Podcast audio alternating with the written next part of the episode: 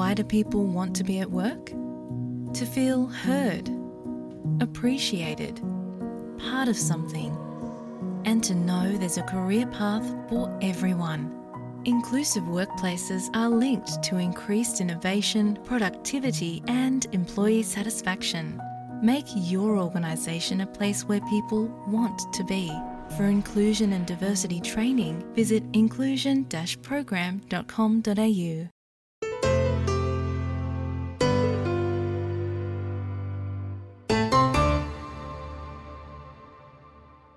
नमस्कार एसपीएस हिंदी से मैं हूँ साहिल मक्कड़ और आज मेरे साथ जुड़े हैं registered migration agent Rajwant Singh. Rajwant Singh ji आपका एसबीएस हिंदी पर स्वागत है। हाँ जी थैंक यू जी नमस्कार आपको। रजवंत जी सबसे पहले आप जो ऑस्ट्रेलिया की सरकार ने कुछ नए बदलाव की घोषणा की है माइग्रेशन पॉलिसीज़ को लेकर इसके बारे में हमें बताइए। देखो आज जो ऑस्ट्रेलिया की जो नेक्स्ट दस साल आगे जो उसके लिए माइग्रेशन स्ट्रेटजी बनाई गई है ताकि जो माइग्रेशन सिस्टम है उसको स्ट्रीमलाइन किया जा सके। अभी वो कह रहे हैं कि अनसस्टेनेबल लेवल्स पे जा रही है माइग्रेशन नंबर्स उनको करटेल करके नीचे लाना है और दैट इज़ दी एजेंडा और दूसरा है कि जो एजुकेशन इंडस्ट्री है उसको भी स्ट्रीमलाइन uh, करना है। जी रजवंत जी जैसे कि सरकार ने घोषणा की है कि पाँच लाख दस हज़ार से अब वो नंबर घटा के जो माइग्रे, माइग्रेशन हुआ था पिछले साल उसको घटाकर वो ढाई लाख करना चाहते हैं अगले दो सालों में। तो उसके उसमें सभी हैं उसमें basically they are talking about net migration उसमें सभी टेम्परेरी और जो परमानेंट वीज़ा हैं सब नेट नेट माइग्रेशन की बात हो रही है। तो उसको करटेल करना है, उसके पीछे कारण क्या है, वो कह रहे हैं हाउसिंग अफोर्डेबिलिटी है हाउसिंग शॉर्टेज है इंफ्रास्ट्रक्चर के ऊपर प्रेशर पड़ रहा है। तो उन सभी चीज़ों को एड्रेस करने के लिए ये जो नंबर हैं, उनको नीचे लाना बिकॉज़ आफ्टर कोविड काफ़ी हायर नंबर में लोग आए। जी तो इसका सबसे ज़्यादा प्रभाव पड़ेगा इंटरनेशनल स्टूडेंट्स पर। उसके बारे में काफ़ी बातचीत की गई है। उसके बारे में आप हमें थोड़ी जानकारी दीजिए। जो स्टूडेंट्स का बेसिकली क्या है कि what they are saying is कि स्टूडेंट्स आ जाते हैं, फिर यहीं टिके रहते हैं। तो व्हाट दे वांट इज़ के स्टूडेंट्स आए, जा तो पढ़ के वापस चले जाएँ, जहाँ ऐसा उनका सिस्टम बने, ऐसी स्किल्स लें, जिनका आगे चल के कोई फ्यूचर हो और ऑस्ट्रेलिया में वो कंट्रीब्यूट कर सके। तो उसके लिए फिर क्या करना पड़ेगा कि क्वालिटी ऑफ़ एजुकेशन के ऊपर फोकस करना है क्वालिटी ऑफ़ स्टूडेंट्स के ऊपर फोकस करना है उसके लिए जो स्टूडेंट वीज़ा उसकी स्क्रूटनी बढ़ा देंगे। जो इंग्लिश लेवल जो इंग्लिश लेवल है, उसको भी आप ले जा रहे हैं। जैसे पहले 5.5 मिनिमम स्कोर था बैंड अब उसको फिक्स कर रहे हैं। तो बेसिकली उसके ऊपर काफ़ी फोकस रहेगा in the in the very near future जी ऐसा भी सुनने में आ रहा था कि जो स्टूडेंट कई बार क्या करते हैं कि एक कोर्स खत्म हुआ, दूसरा कोर्स कर लेते हैं, फिर उसके बाद टी आर ले लेते हैं, फिर उसके बाद फिर स्टूडेंट बन जाते हैं तो उसको भी ये लगा, एक लगाम लगाने की कोशिश की जा रही है उस एफर्ट पर उसको भी हाँ वो उसको, वो कहते कोर्स हॉपिंग हो रही है कोर्स किया, फिर दूसरा किया, फिर तीसरा किया so and then T R ले ली, फिर आगे चल के स्टूडेंट तो बेसिकली ये बहुत साल लोग परमानेंट टेम्परेरी हैं ऑस्ट्रेलिया में। तो what they are saying is कि वो सिस्टम हमने बंद करना है, ऐसे नहीं होगा। जा तो आप आओ, पढ़ो और वापस चले जाओ। जा फिर ऐसी स्किल्स लो जो आगे चल के हमारे काम आ सके और आपका पी आर पास तो that is the whole idea जी। इसमें एक ऐसी भी कई बात की गई थी कि जो ग्रेजुएट वीज़ा 485 होता है उसके बाद जो सॉरी पोस्ट ग्रेजुएट का जो वीज़ा होता है 485 का, उसकी ड्यूरेशन जो है पोस्ट वर्क ड्यूरेशन जो है, वो तीन साल से अब दो साल कर देंगे। पीएचडी वर्क वीज़ा की जो ड्यूरेशन है, वो चार से तीन साल कर देंगे।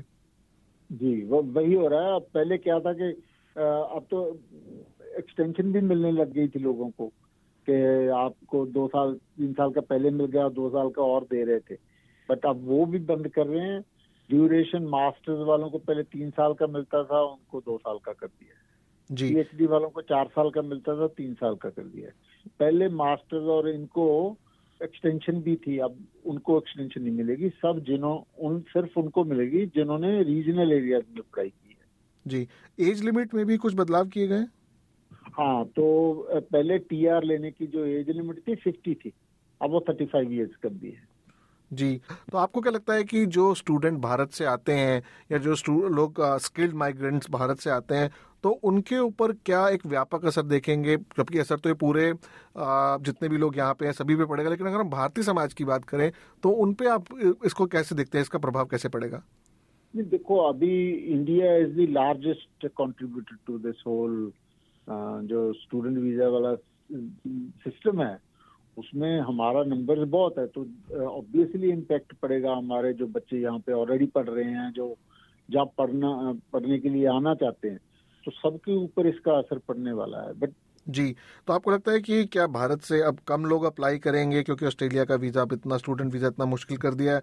आप बता रहे हैं कि बैंड साढ़े पाँच पहले चाहिए होता था आइल्स में स्कोर अब छः चाहिए होगा। तो और स्क्रूटनी भी काफ़ी ज़्यादा होगी, जो वीज़ा एप्लीकेशंस आएँगी भारत से। तो असर तो पड़ेगा। और जैसे आपने कहा कि क्या ऑस्ट्रेलिया की तरफ़ आने वाले जो स्टूडेंट्स हैं, वो कम हो जाएँगे तो डेफिनेटली होंगे। जब सिस्टम टाइटर होगा वीज़ा कम मिलेंगे रिफ्यूजल्स ज़्यादा जाएँगे तो it sends a message across तो आई थिंक इनका एजेंडा भी यही है कि ये जो बच्चे भेजे जा रहे थे, कई बार गलत डॉक्यूमेंट्स देके ठीक है और स्क्रूटनी नहीं हो रही थी तो आप उसको टाइट कर रहे हैं सिस्टम को ताकि ये जो ओवरऑल एजेंडा है उसको पूरा किया जा सके जी पर एक अच्छी खबर ये भी आ रही है कि कुछ वीज़ा को जो वर्क वीज़ा है उसको उन्होंने सरकार स्ट्रीमलाइन करना चाहती है परमानेंट पाथवेज खोलना चाहती है उसके बारे में थोड़ी सी जानकारी दीजिए। हाँ जी जैसे एक जब आपने किसी वर्कर को बाहर से लाना है तो लेबर मार्केट टेस्टिंग करनी होती है उसको स्ट्रीमलाइन करना एक ये है।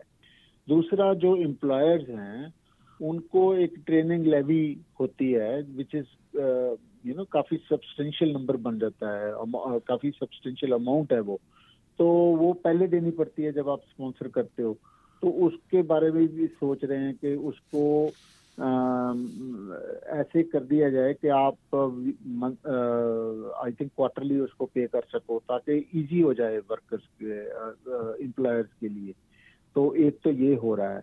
दूसरा थ्री टीयर सिस्टम कर रहे हैं कि अर्निंग पोटेंशियल के हिसाब से आप स्पॉन्सरशिप कर सकोगे। जैसे जो हाईली स्किल्ड वर्कर्स हैं, जिनकी यहाँ पे बहुत ज़्यादा ज़रूरत है, जैसे साइबर सिक्योरिटी स्पेशलिस्ट हैं जहाँ साइकोलॉजिस्ट हैं जहाँ और भी स्पेशलाइज जो ऑक्यूपेशन हैं और उनमें earning potential is minimum hundred and thirty five thousand dollar a year तो उनको फिर स्ट्रीमलाइन पाथवे उनके लिए क्रिएट कर रहे हैं which will be much faster अभी you know more details to be read and फिर आगे चल के कभी जी। फिर कर लेंगे। जी बिल्कुल सही कहा रजवंत सिंह जी आपने अभी ये एक प्रारंभिक जानकारी है और इसकी और जानकारी सरकार साझा करेगी। हम अपने श्रोताओं को बता दें कि जो रजवंत सिंह जी ने हमें जानकारी दी है ये एक इनिशियल जानकारी है।